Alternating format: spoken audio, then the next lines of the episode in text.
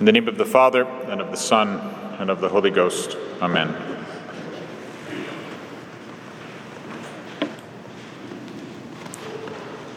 The Mass begins with a very beautiful prayer in the Collect, a very beautiful intention for us to form this evening, especially to keep throughout the coming days all that remains of Lent and then of Passiontide.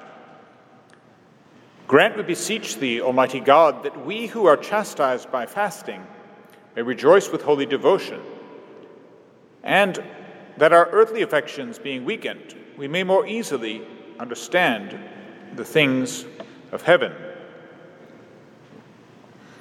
There's a beautiful play there between the words in Latin of votiva and devotio. The fasts are described as jejunia votiva, literally votive fasts. What this means in the Latin is voluntary fasting. It is fasting that we are taking up of our own will.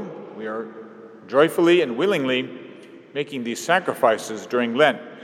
However, it is related, though, to the word devotion, they both have the same root in Latin.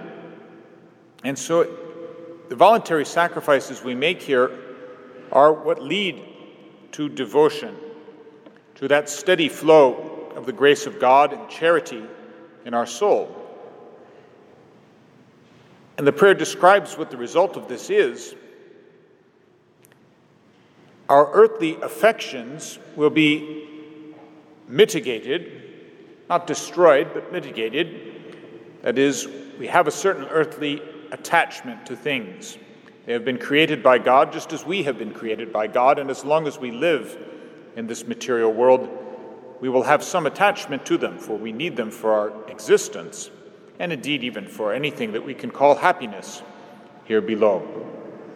Nevertheless, although we cannot destroy entirely these affections and desires, we must at least mitigate them we are called to restrain them so that we always leave every Lent less attached to the things of earth, so that, as the prayer says, we may more easily understand the things of heaven. The reason why this intention is insisted upon in the Mass is because of another theme that we find toward the end of this Mass so we find ourselves now Thursday in the fourth week of Lent. We will find a similar theme gently hinted at on these Thursdays now. Also, Thursday of Passion Week, and then finally on Maundy Thursday, when we speak of the act of Holy Communion at Mass, which should be our supreme act of devotion.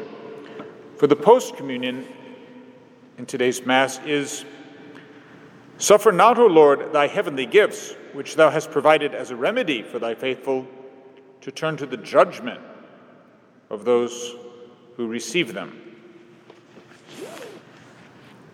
What is hinted at here, and what is hinted at in the liturgy next week as well, and what is made all the more explicit finally for all of Maundy Thursday, starting with Tenebrae the night before, is the treason of Judas.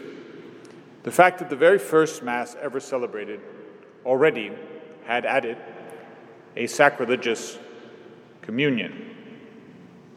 It is in, entirely contained in that one simple word used by St. Paul when he describes what took place at the Last Supper, that epistle which we have on Holy Thursday, in qua nocte tradebatur, the Lord, on the night in which his betrayal was underway, as we literally translate the word, it is often simply translated on the night he was betrayed.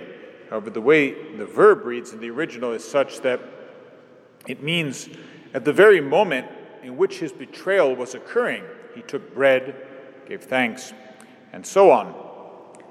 This refers, of course, to the plotting that had already been taking place since the night before. However, it refers also immediately to the sacrilege which is occurring at that moment, that there is among the apostles one who is a traitor, who intends to betray him and nevertheless is there at the Last Supper. This is the warning then that is given to us already this evening, and why we must pray, especially that we lose our affections for things of earth, so that we may have a taste only for heavenly things. We may long to savor only heavenly things and require an ever, acquire an ever deeper knowledge of heavenly things. For the supreme thing which is here in our material world is the thing that is hidden under the sacramental veils. That is, the body, blood, soul, and divinity of Christ, hidden under the veils, the material forms of bread and wine.